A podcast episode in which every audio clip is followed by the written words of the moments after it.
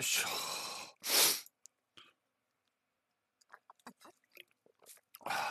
さて、なんすか。ありがとう。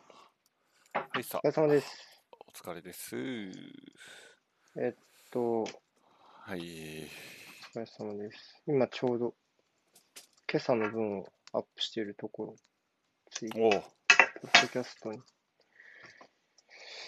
なるほど。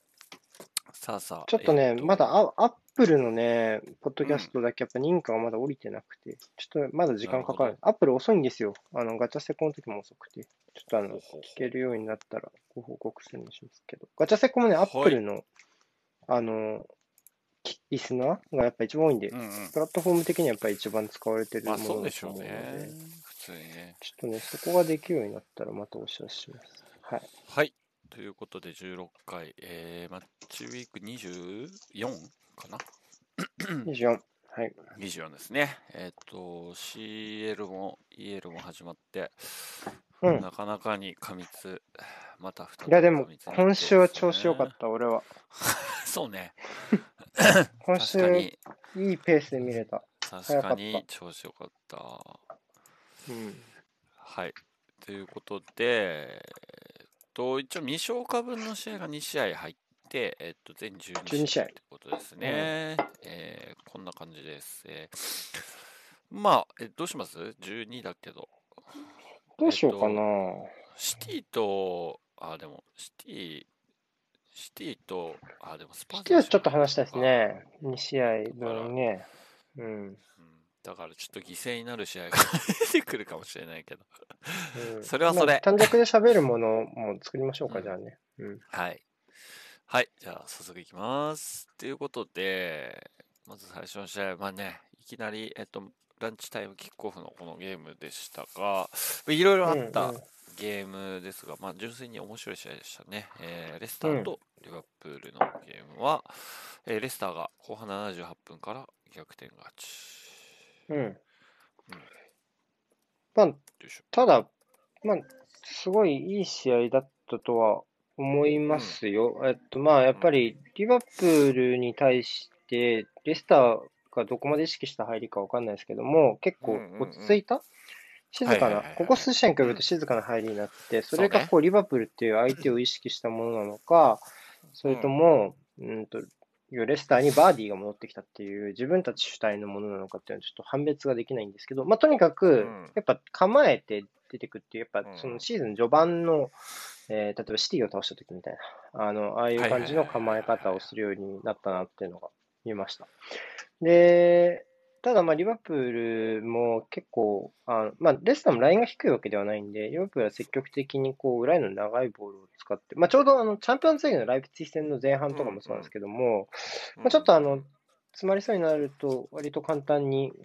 裏へ使うっていうところがまずあるなっていうところは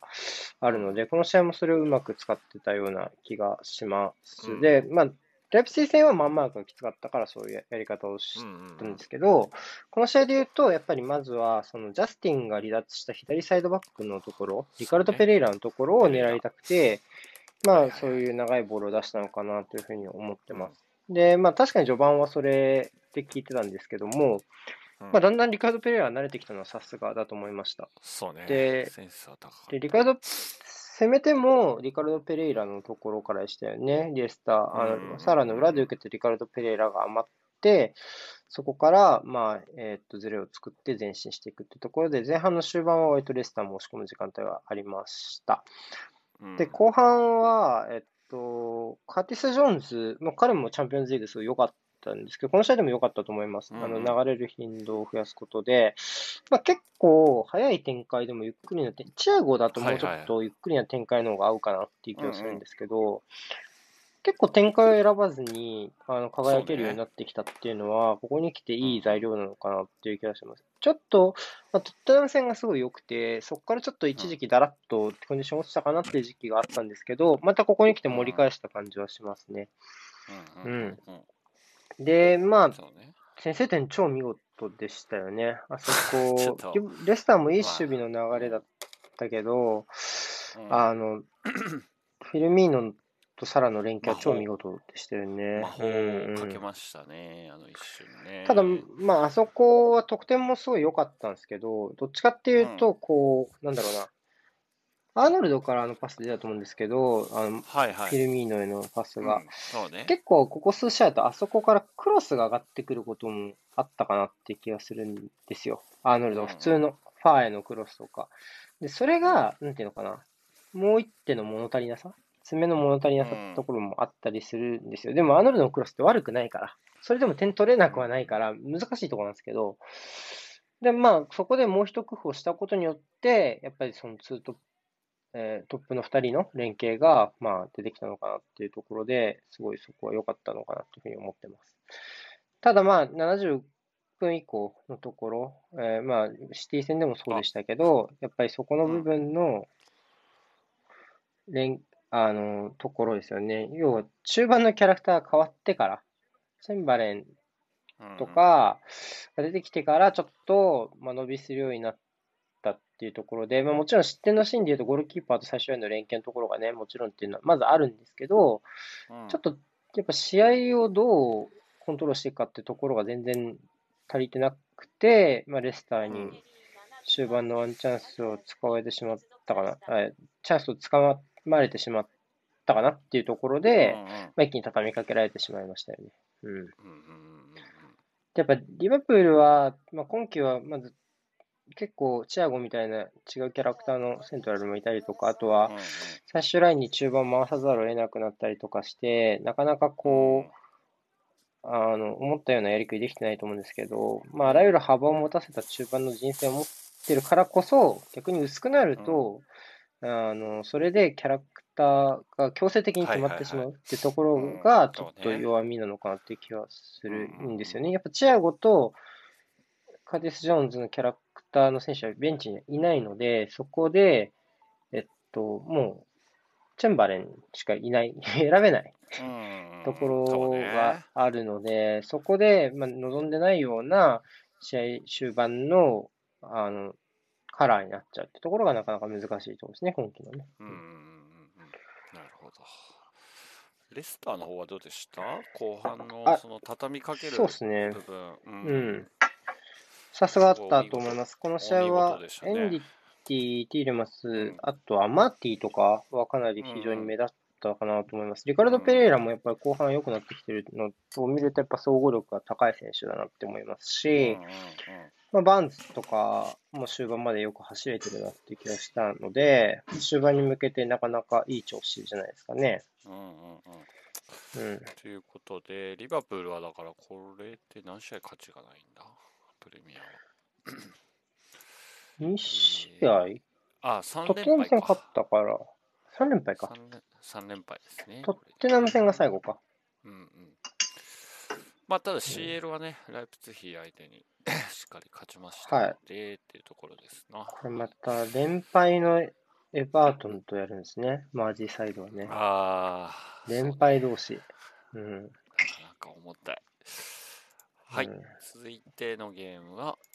こちら、この次の直後に見たんだけど、短着ですか？まあ、クリスタルパレス前節と同じで、リーデバルドのが中盤に言うと、やっぱ彼を軸になんか可変を繰り返したんですよね。で、その保持が全然うまくいってなくて、それがあんまり良くなかった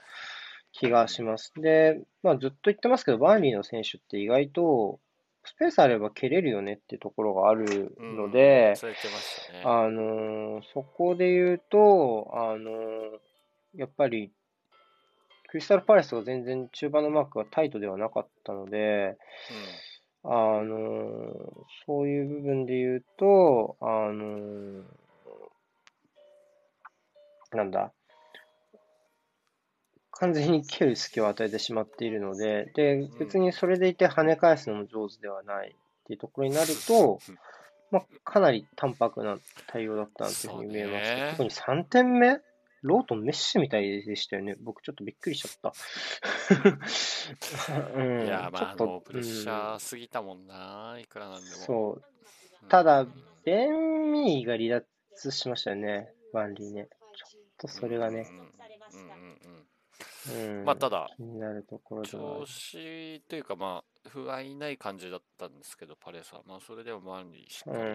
ルっていうのはね、でかいですよね。そうですね。アストンビラ戦も取ってましたけど、たまにね、取りますね。はい。で、次がよいしょ。はい、シティスパーズですね。この試合はシティがまあ完勝ですね。はい、まず言わなきゃいけないのは、まあ、寝坊してすみませんでした。で、シティに関して言うと、この試合は、まあ、カンセロがどこにいるかって、まず一つビルドアップのところで、今のシティで見る役割だったんだと思うんですけど、この日は内側に絞る動きはほぼなかったです。で、どっちかっていうと、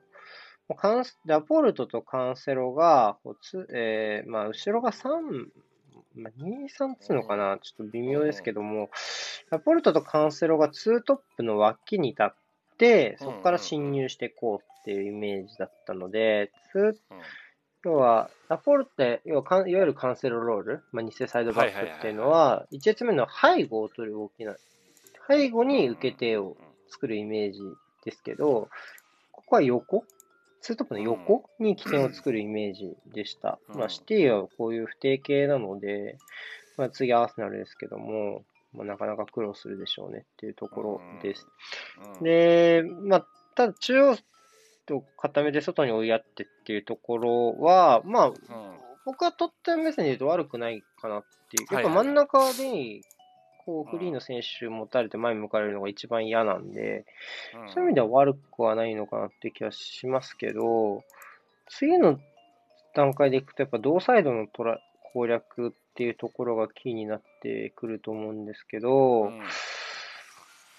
ちょっとスパーズのサイドの守備をこの日全然良くなくて、まあなんかこう、大外使ってからハーフスペースに折り返すことがすごく多くて、なんかこの形であっさりと軽いタッチで一気に最終ラインの裏捉えちゃう形がすごく多かったのは気になったかなっていうところなんですよ。で、まあ、タンガンガがね、この試合初先発だったんですけど、まあ、対人頑張ったと思うんですが、なんかそういうことじゃないかなみたいな話のスパーズの出来ってなんかそれがやっぱ切ないし、やっぱ四足のことが後半に出てきてもよくならなかったっていうと、そもそもやっぱりそういう大外とハーフスペースの使い分けってシティの王道パターンにトップタイムが全然ついていけてなかったって印象がやっぱあって、まあプラスプレッシングに高い位置から来るシティに対してスパーズのバックスが多分打つ手がないっていうのは開始後すぐに分かったところではあるので、まあもう本当中盤でなんとか速いボールを前線に送って、でケインとソンで勝負みたいなところをやらないと、まあ、スパーズはなかなか勝ち目がないような試合だったのかなっていう気はしましたね。そういう意味では、まあでも、でもやっぱ最終ライン気になるかな。やっぱりニアを閉じるのが下手なのはすごい気になるかな。モーリーニョっぽくないですよね。まあ硬さ感じないですよね、スパーズはね、モーリーニョ。あとセンターバックが動かされた後の脆さってめっちゃ気になる気がするなぁ。なんか、モーリーニョっぽくないんですね、本当にこのスパーズね。やっぱ、まあ、わかんない。リソースの問題はかもしれないけど、やっぱ守備から入れないなっていう気もするし、あんまりモーリーニョのチームでこんなにセンターバックの組み合わせ変えないと思うんですよ、あんまり。ここ結構固定してっていうイメージの監督なんで、ここが定まんないっていうのはやっぱり苦しい部分なのかなっていう気はしますね。なるほど。多分、だって今、軸がまだいない、誰なんだろうね、今、最終ラインの軸って感じじゃないですか。ダイヤいやー、ダイヤでもよろしくないですからね、ここ数試合ね。ちょっとやっぱ最初の軸が出てこないと、もう全部4枚ともなかなか、この試合で言うとね、不定じゃないですか。オーリエじゃなくてタンガンガで、まあ、レギュロンじゃなくてデイビスでみたいな、まあ、怪我もあると思うんですけど、そこ組み合わせが定まったのにちょっときついなっていう気はしますね。そうですね、まあセントラル2人はいいとしても、まあ、ちょっとなかなか後ろは結構つらいですな、ここ最近はね、4試合で1勝4敗か。そうね、あとはやっぱり、本当もう一個前の方が、エンドンベレはいいかなって気がするので、でもセントラル難しいんですよね、ここの人生もしそこだとやっぱ足元足りないし、ウィンクスだと軽いしってところだし、ロチェルソもなかなかね、プレータイム増えないですし、難しいですね。はい。やっぱセンターラインがね、ちょっと揺らいでる感じが、なかなかこう勝ちきれない部分なのかなって気がします、最近ね。はい。次が、よいしょ。はい。ブライトンとアストンビラの試合。スコアです。ブライトン前節に比べれば良くなったと思います。やっぱり今、ウィングバックがどうしても怪我人が多いっていうのがブライトン苦しいところで、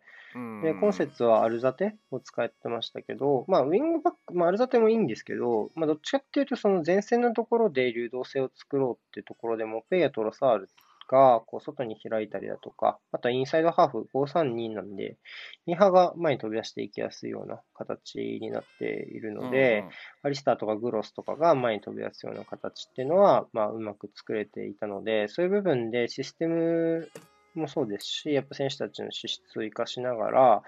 エリア内に飛び込んでいくっていう形が出てきたっていうのは、まあ、ブライトンはかなり少しずつ良くなってきたのかなっていう感じは、まあ、しますかね。ただまあ、まあ、点が決まらないのはいつものことなんで、しょうがないかなっていう気は、恒例のスコア。するかな。ただ、アストンビラは、まあ、ちょっと苦手な相手だったかもしれないですね。なんか、まあ、本当は多分、ボール取りたかったでしょうけども、プレスとかはやっぱり中途半端なのは全部ライトを跳ね返しちゃうんで、まあ、そこまで完成度練られてなかったですし、まあ、あとはアストンビラがボールを奪った後にブライトンが結構撤退が早いので、逆にスペースができなくて、速い攻撃ができないとなると、そういうゆっくりした組み立てから崩すの、どっちかっていうと彼らは苦手分野だと思うんですよ。なので、そういう意味ではブライトンは、意外と相性が悪いのかなっていう気はしましたね。なんで、試合としては 0-0 だけど、試合としては僕はどっちかというとブライトンペースだったかなっていう気はします。もう、次のに移り変わってる、もうスライドが。あ、本当だ。なんで押してない。なるほど。はい。そんな感じだったかな。はい。じゃあ、そのままいっちゃったので。はい、これね。センストウルブス。まあ、南の先発でしたが、逆転負け。はい。ね。興味深い試合じゃなかったですかね。かなり、初め、やっぱり、すごい、まず早い展開。だった攻守にっていうのがまず特徴でした。で、まあ、その早い展開の中でどれだけ武器があるかっていうと、僕はこの2チームだと今のところサウサンプトンの方が武器があるかなっていうふうに思ってます。やっぱり、前4枚のところの流動性っていうところは、ある程度こう、まあみんな万能なので、まあポスト受けて、まあ、パス出して走ってっていうのは割とできるメンバーが揃ってるので、そういうところで言うと、まあ、南野とか、新戦力が入ってもそこは問題な機能はしてますし、そういうところで言うと、組み合わせの数が多い方が、まあ、狙いは当然絞りにくいので、まあ、ウィング頼みになってしまいがちなウルブスに比べると、サウサンプトンの方が立ち上がりは良かったと思います。まあ、やっぱり先制点の場面も、セメドとデンドンケともにやっぱちょっと軽かったですよね。簡単にアームストロングかが簡単に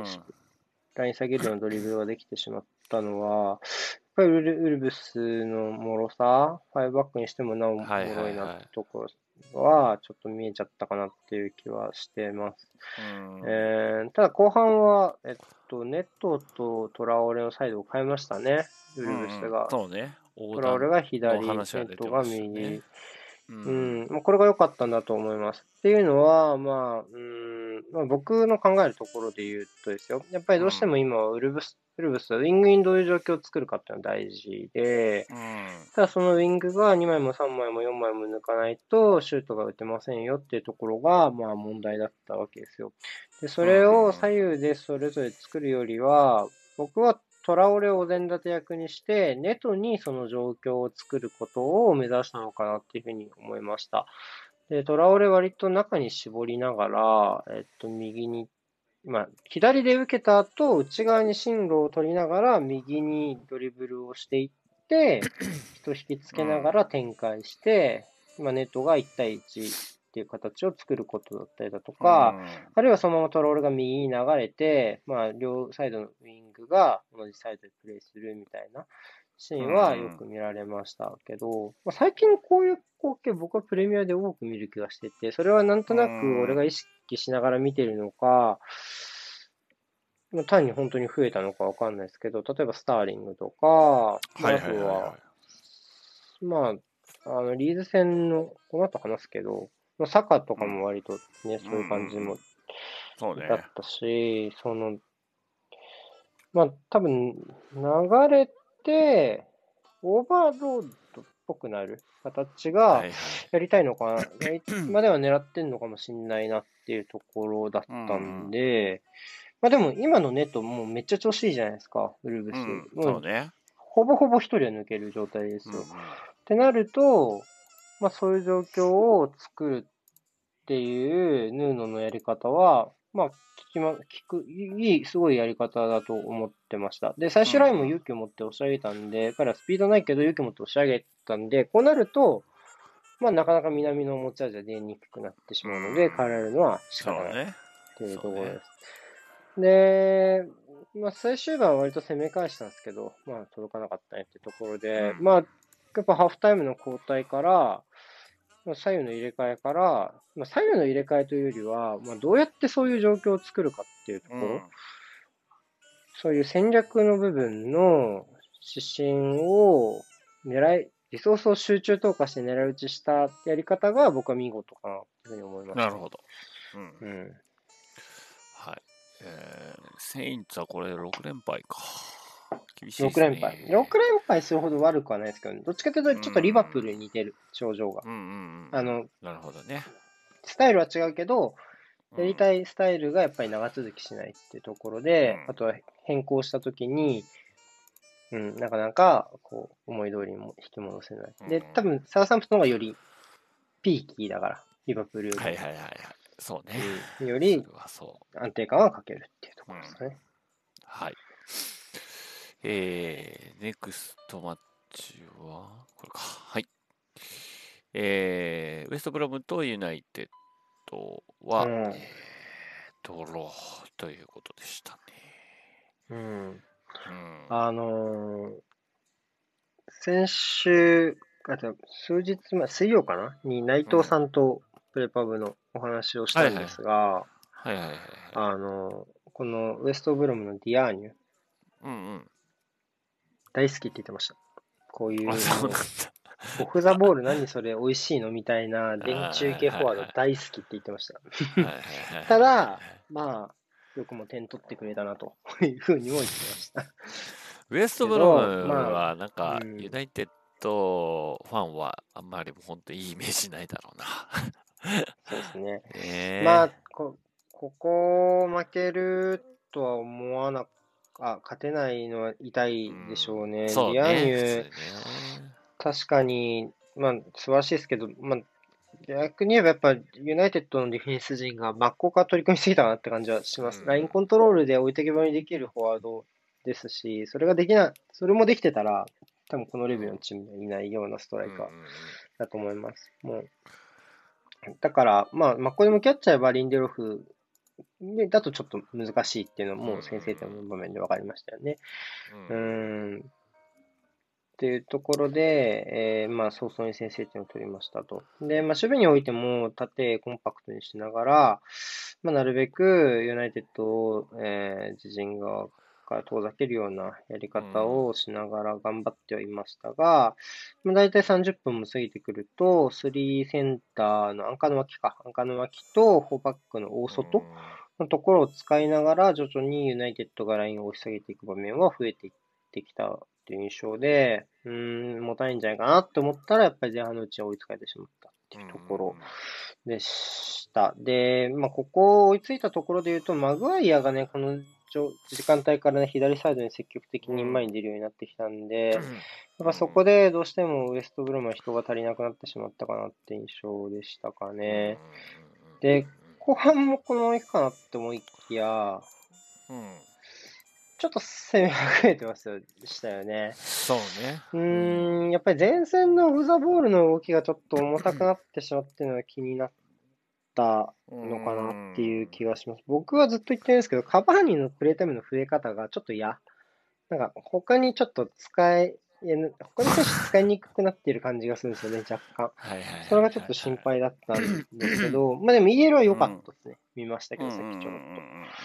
スピード感があるプレッシングに裏抜けもできたんで、あれぐらいできちゃえば全然問題ないなっていうふうに思いますし、逆に言うと、それがここでできないとなると、難しいですよね。今季の残りをどう舵取るか難しい。今10ポイント差でしょ？そうね。厳しいね。メタンダナイルズは、やっぱ今のウエストブロムの3センターってすごい運動量が多いんですけど、その役割は合ってるんですが、トランジションでポジトラにした時の精度の悪さっていうのはやっぱり気になりますね。多分アーセナルだったらかなり目立つだろうなっていうレベルのパスミスがすごい多いので、一回決定機を逃すような形ありましたけども、なかなかそこも出てくると、がっちり出場機会が確保できるのかなっていう気はしますかね。今はまだチャンスもらい続けてますけど、超いいわけではないかな。頑張ってはいると思いますが。なるほど。はい。で、次が、ナイルズの話ですが、ちょっと切れるかな、ここで一回ね。いけるとこまでいきましょうか。コインじゃ入れますね、僕の分、とりあえず。はい。もし持ってる方、1枚入れられる方いらっしゃいましたら。はい。で、アーセナル対リーズか。この試合、オバメヤンが先発で、2列目は、ウデゴーアと、グナスケさん、ありがとうございます。ありがとうございます。助かりました。ウデゴールと、スミスローを併用するっていう形でした。で、このやり方はすごい対リーズに合ってたと思います。特にスミスローとオバメヤンがポジションを頻繁に、スミスロー左でしたけど、オバメヤンが頻繁に入れ替わるので、そういうところで言うと、リーズといえばワンマークなので、そういう意味で、まず右のシャックルトンが空けたスペースにオバメヤンが入り込んで、で、今度はエイリングが追い出されてみたいな感じで、すごい流動的に動かされたっていう部分もそうだし、あるいは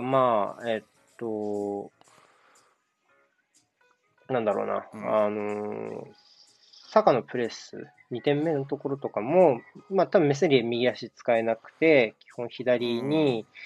蹴るよねっていうところで、ね、まあ、サカとベジェリンがかなり強めに高い位置に出てったのも、まあ、多分あっちに飛んでくるだろうなっていうところの元のプレー予測があったからこそ、まあ、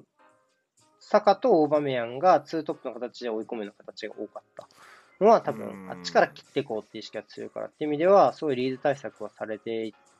アーセナルはすごい良かったと思います。あとセンターバックのダビー・ルイスも良かったですよね。持ち上がり、先場がどうしても余りやすいので、そういうところでいうと持ち上がれるようなマガリアンスとかルイスとかの役割っていうのはこの試合で非常に大きな役割を果たしましたし、もう王道のリーズ対策を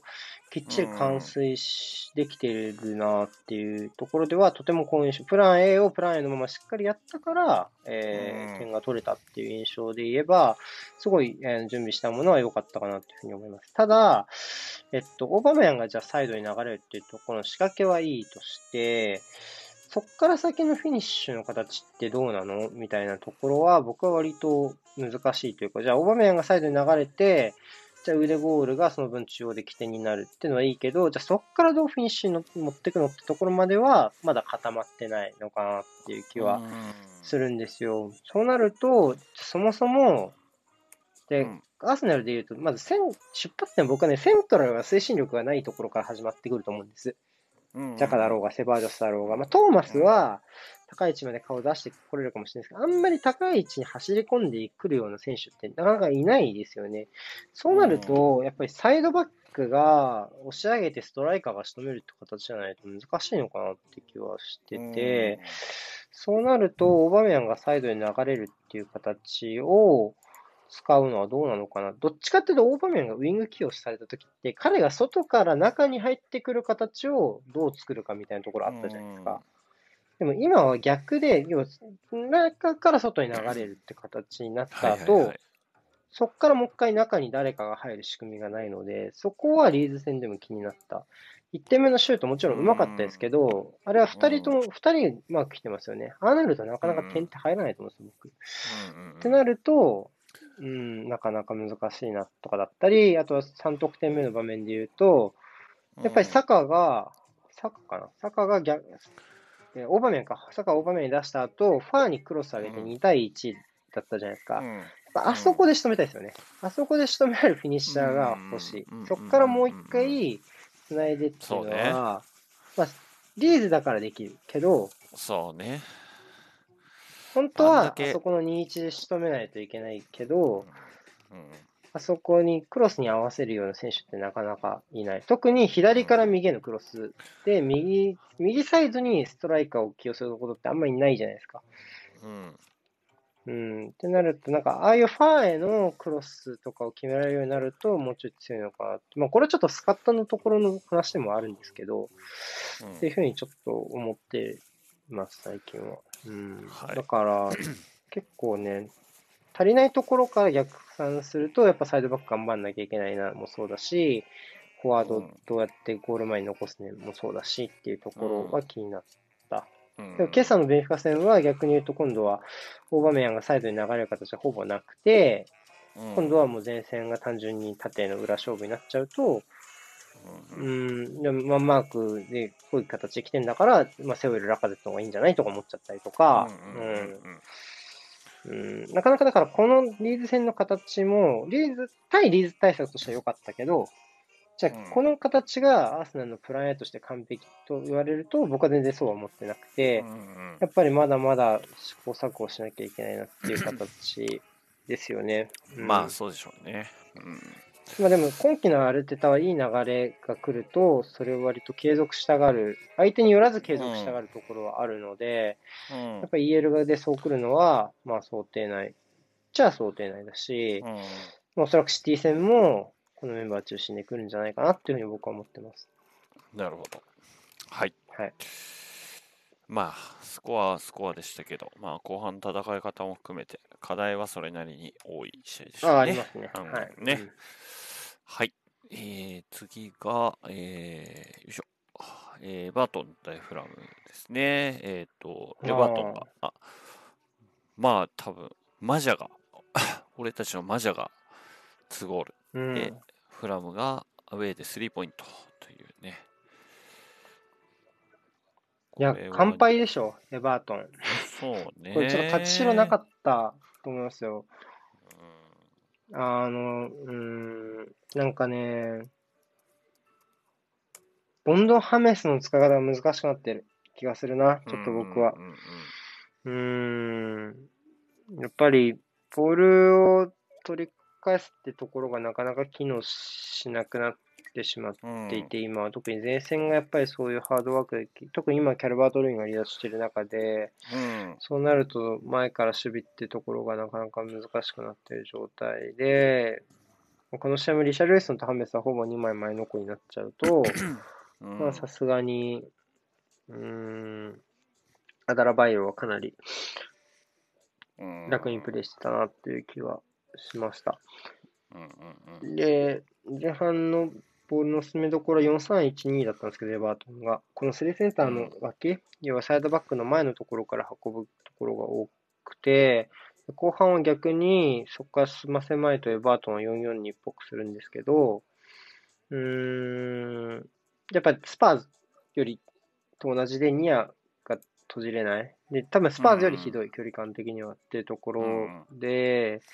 割とフラムは簡単にサイド2人の連携で、深いとこまで侵入できたなっていう感じです。ただそこから先に決められなかったのがフルハムの問題でもあったので、そこでマジャが出てきたっていうのは、僕は大きいんじゃないかなっていうふうには思ってますし、逆にここからフルハムが奇跡の残留をするんだとしたら、彼が、非常に大きな仕事をするんじゃないかなっていうふうには思ってます。で、バットンね、なんか俺はデイビス、この次の試合もそうなんですけど、デイビスとドゥクレには報われてほしいんですけどね。デイビス、狭い位置でのターンとかもこの試合見るとすごい上手くなってるし、今季のエバートンではすごい成長してる選手の一人だと思うんですよ。で、ちょっと若干便利屋みたいな扱いになっている感じもしますが、僕は割と今季のエバートンの中で言ったら彼は好印象な気はしました。ただでもキャルバート・ルインいないとちょっと首回んないですね、正直。やっぱ仕上げが見えてこない。やっぱそれぐらいチームのスタイルを決定づける選手だと思うし、ちょっと内容から言っても、この試合フラムの干渉だったかなっていう気はしましたかね。はい。次が、よいしょ。ハマーズとブレイズは、ハマーズが干渉。はい。この試合もテーマは割と似てて、ウエストハムがアントニオのまず不在をどうするかっていうところだと思うんですよ。で、前半戦やっぱりそれでパフォーマンスは落ちたし、やっぱり大役を務めたアレはアヤックスに行ってしまったじゃないですか。ってことを考えると、やっぱりこの期間うまくいかなかったとすべきで、そうなると今季のウエストハムの課題になってしまうわけですね。アントニオはでも多分今週末で戻れるか戻れないかぐらいまでは回復してるみたいですが、出した答えとしては、3トップを、結構機動力に長けた方向で、それしかいないですからね、しょうがないんですけど、っていう形でした。で、ただ、このチームは5バックにしてしまうと硬いので、そういう意味ではまず守備のところで下手を踏まないっていうところが、まずエバートンと違うところ。人海戦術なんですけど、人かければ守れるわけじゃないっていうのは結構いろんなチーム見ててもそうだったりするじゃないですか。でも、このチームは人かけたら守れるんで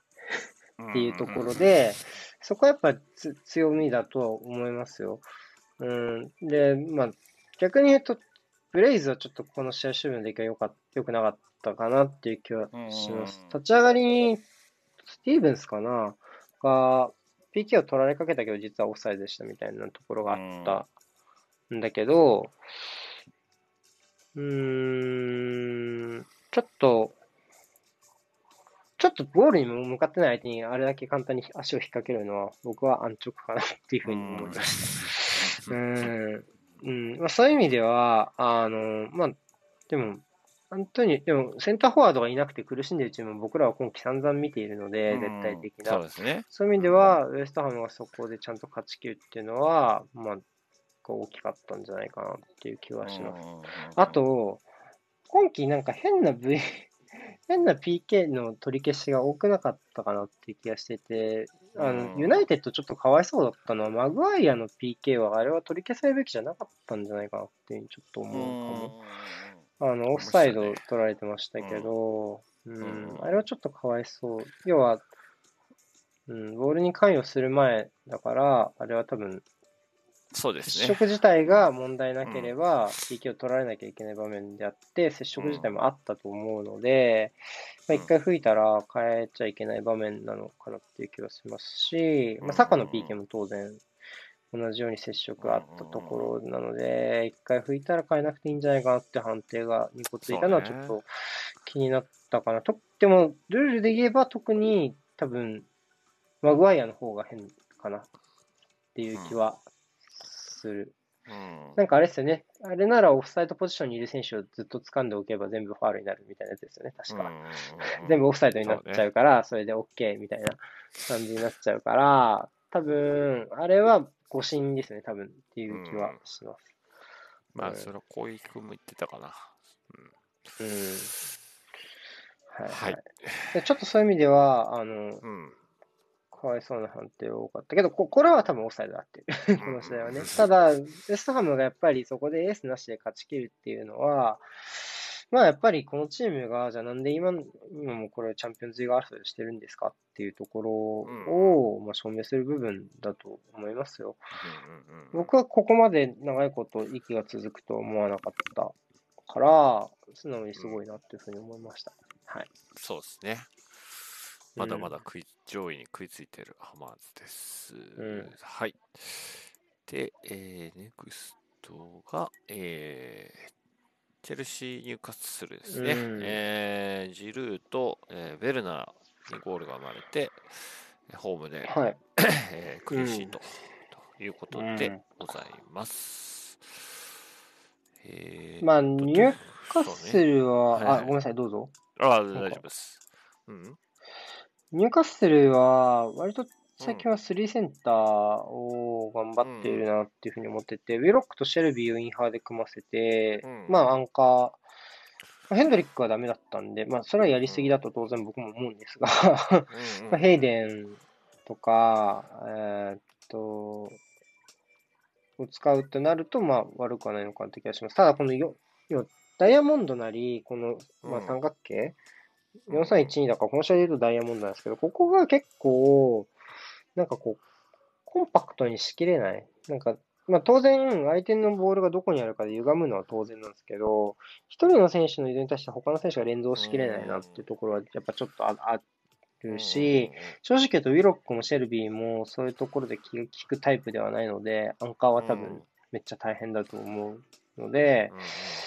例えば、ヘンドリックが退場になったのとかは、まあ、差もありなんって感じですよね。で、この試合じゃないけど。っていうところで言えばね。ただ、なんだろうな。やっぱり、この試合で言うと、やっぱチェルシーはそこは見逃してくれなかったっていう気はします。やっぱりここ数試合で言うと、チェルシーの対戦相手って、ジョルジーニョとコバチッチの周りにやたら人を集めて、まずここを幽閉するみたいな意識がめっちゃ強かったんですけど、そういう、チームに比べると、まずその意識が低かったので、簡単にボールが運べたなっていう気はしたんですよ。で、まあ、そこがまず一つ違ったところなんですが、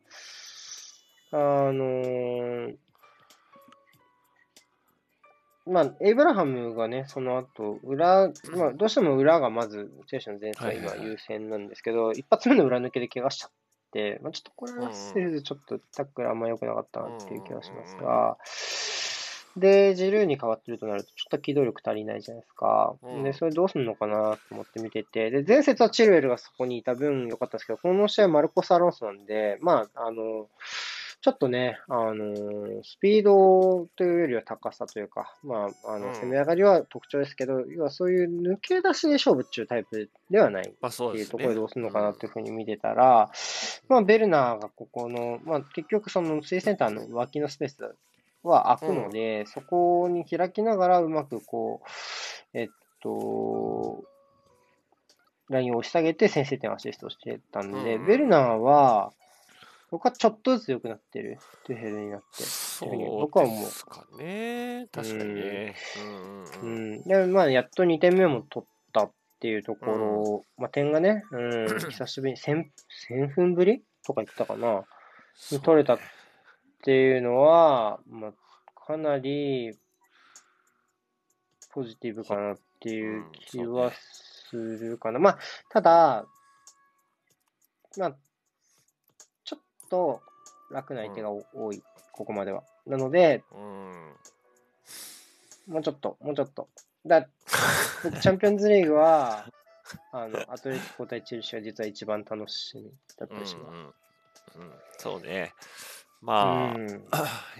というより、まあ、就任以降、公式戦がこれで6試合5勝1分け。っていうことでね。で、うち、何試合クリーンシートなんだ5試合くらいクリーンシートか。ブレイズ以外は失点してないのか。守備の部分で言うと、よくはなってると思います。特に最終ラインの出足がすごい良くなってるのかなっていう気がしてて、僕はチアゴ・シューバーいないのがすごい痛いかなと思ったんですけど、クリステンセンはよく頑張ってるなっていう気はしますかね。あとはスピリクーターが帰ってきて喜んでるチェルシーファンもすごい多いのかなというふうに思います。やっぱり彼もさすがですよね。守備だけではなくて、やっぱりその、じゃあ、ジョルジーニョとコバチッチが動けなくなった時に何もできないかっていうと、やっぱり彼から長いボールがどんどん出てくるので、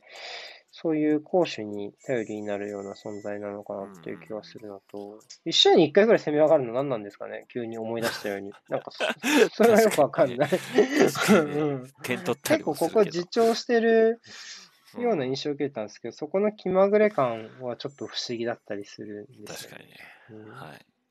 それはそう。唐突に上がるもんな。はい。あと2試合か。で、ここから未消化分ですね。まずはエバートンとシティは、レフティ3人の3発で、シティが快勝ということですね。はい。この試合で特徴的だったのは、まず、カンセロが、もう、これは、もう、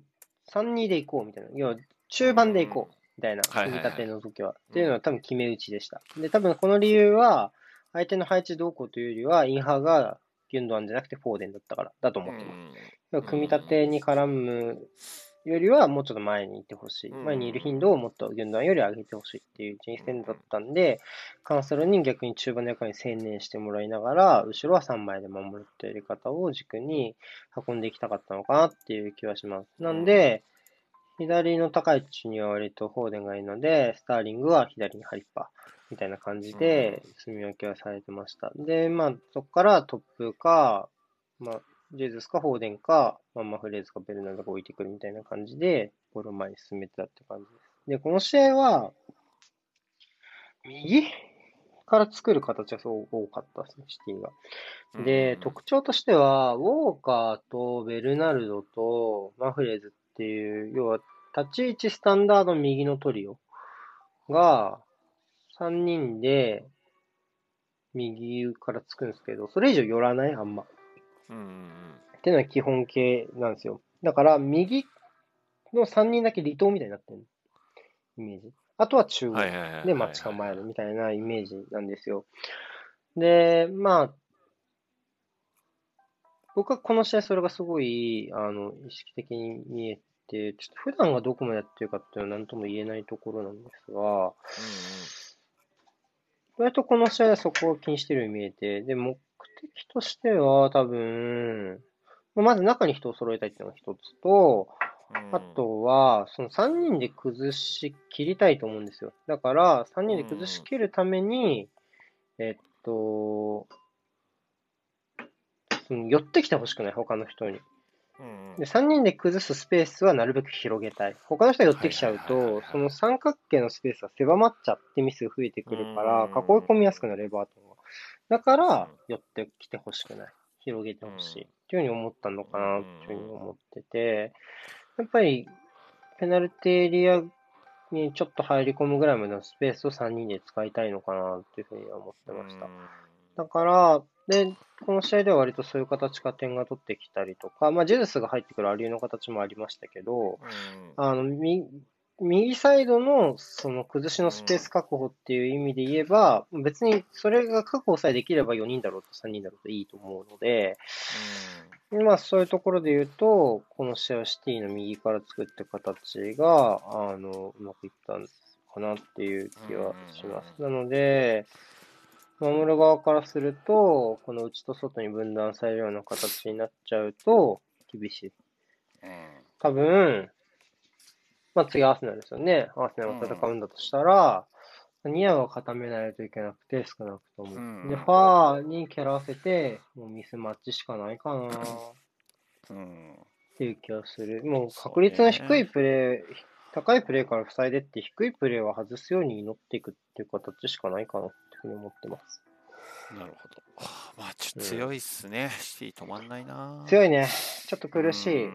ですね、アーセナル、良くないタイミングだと思います。公式戦はこれで17連勝か。そうね、強いて言えば、まあ、ファーストレグがこの後ろにあるので、CL の。そうね。で、今10ポイント差ついてるとなると、まあ、苦しい展開に持ち込めばですよ、アーセナルがそもそも。まあ、次を意識して。ちゃうかもしれないっていう可能性がわずかながらちょっとあるぐらいそうね、まあ、ただ基本的にはまあかなり厳しい試合になるのはもう厳しいと思います。はい、はい、最後、バーンリーとフラム、これはね割と重要なゲームでした。フラも惜しかったですね。勝てばかなりちょっと、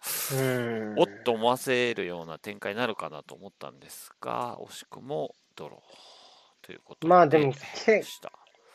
蹴り込み合うっていう展開自体はどっちかっていうとバーンリーが得意な展開だったので、そういう意味ではどっちかっていうと、バーンリーペースの試合が流れていったのかなっていう気はします。でも尺もないんで、ささっと喋っちゃうと、フラハムは交代で、割と試合を落ち着けるんですけど、もうそうなった時には割ともう前線のエネルギーがなかったので、で、この試合勝たないとダメでしょ、フラハムは。そうね。ってなると、まあパーカーはね、交代策はこの試合良かったと思うんですけど、もうちょっと時間帯前にしないと間に合わなかったかなっていう気はする。そんなに火力は強くないチームなので、そういう意味で言うと、まあ、もう少し早い段階でやっぱそれまでの間もフラームが主導権を握ってたとは言い難いので、やっぱり追いつかれたことがそもそもね、まずもったいないっていうのがまず一つなんですが、やっぱその後の手打ちとしてはちょっと遅かったかなっていう気はします。まあ、バンリーはこれ引き分け十分でしょうね。してやったりだと思います。まあそうね。順位考えるとね。まあ、多分逆転残留するとしたら、フルハムでしょうから、下3つの中で言えば、ここから勝ち点を取らせなかったのは、まあ大きいかなっていう気がしますね。取ってれば、フラムは21の、バーニーは26か。はい。っていうわけで、順位表です。まあ消化試合もちょっとずつこなされてきて、っていうところで、まあ、ビラがまだまだ少ないですが、アストンビラもエバートンとスパーズと1試合ずつ西岡ですね。そうね。うん。うん、ここは直接対決ばっかり、こう7位から9位は。で、リバプールはちょっとだいぶ EL 圏内から大きな脱落、3連敗っていうところで、まあ、ただ、どうですかね、リバプールは割と、どうなのかな、ちょっと難しいですね、僕はそんなに悪くないと思うんですけど。まあ、ただなんかこう、まあ悪くない中でもこう勝てない、こうなんかこう難しいな、なんかそういうでもターンに入っちゃってる気はしますよね、勝てないチームの。っていうのはちょっと、例えばこのマージーサイドももちろんそうだけど、その後シェフィールドユナイテッドとフルハムが連戦なので、ここでもし落とすようなことあるとちょっとざわつくのはあるでしょうね。ちょっとかなりまあただ一応 CL は勝ったんでね、まあ、このマージーサイドがなんでそういう意味では公式戦連勝にかかるんで、まあ大事ですかね。まあ、あんまり CL 圏のこと気にしながら CL 戦いたくはないでしょうけど、ね、ただ日程で言うとウエストハムはここからきつかったりはちょっとするのかな。スパーズ、シティ、ユナイテッド、アーセナル、レスター、チェルシー、エバートンを全部残してるんで、ちょっときつい、ここから終盤はチームではあります。なるほど。はい。続いてボトムハーフがこちら。まあ、その残留争いに関しては、フラムと、まあ、調子でいって、入荷するかどうかなって感じかな。まあ、そうですね、入荷数は割と、やっぱメンバー揃うかどうかがかなり大きいので、そういう意味では今、怪我人がまた出始めてるんで、また厳しいタームに入ってきたなというのが正直なところではあります。引き分け少ないの痛いですよね、ニューカッスルも結構、基本的に勝つか負けるかになっちゃうから、そういう意味ではフラムがこう、なんだろう、勝ちきれない試合も多いんだけど、引き分けもいいので、これだけ接戦になってるっていうのは結構あるかな。はい、ちなみにですが、はい、フラハムの最終節は入荷するです。おー、激アツだな。逆に言うと、でもフラムは次、ブレイズなので、ここはもうマスト3ポイント取らないといけない。そうね、ブレイズ、パレスの後はリバポシティなんです。ここだからもう余計ですね。でもニューカッスルがそういう意味ではユナイテッドなので、相手が次節ね、ここはもう本当にちょっと勝つには結構厳しそうではあるので、現状の流れからいくと、フラムとしては絶対ここで、まあ、3取って 4ポイント差かで縮めたいところではありますね。あとはサウサンプトンですかね。やっぱ失点が多いのは目立つところで、ここからまたちょっと攻撃に特徴があるチームがしばらく続くので、そうね、チェルシーね、ちょっとリーズで、まあ、日程もちょっと詰まってるんで、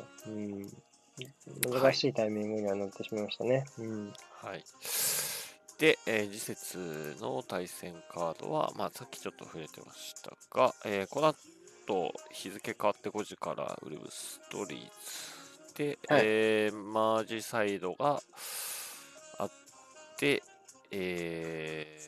まあ、アーセナルはシティ、まあ、ビラ・レスターもね、ちょっと面白そうですけどね。あとはロンドンダービーも面白いんですか。あ、そうですね。ここは因縁ですよね。前半戦は 3-0 から 3-3 にされた因縁があるはず。なので、スパーズはここは叩いておきたいんじゃないですか。順位的にもね、上だから。あと、そうね。あと、ほら、一応ダービーがもう一個。ブライトンパレスのはい、ここもいいんでですね。勝てば入れ替わり。ブライトンが勝てば入れ替わり。何気にここ熱いダービーですからね。はい。はい。はい、ということで、今週もお送りしました。尺ぴったりよ、今週。素晴らしいね。はい。ということで、来週もやる感じでいきますんで、17回をお会いしましょうということで、まあ、今週も CL があるんで、皆さん、ちょっと睡眠大変だと思いますが、体に気をつけて。連休だから、はい、大丈夫。はい。いいチャンピオンズリーグプレミアライフを送ってください。ということで、ありがとうございました。ありがとうございました。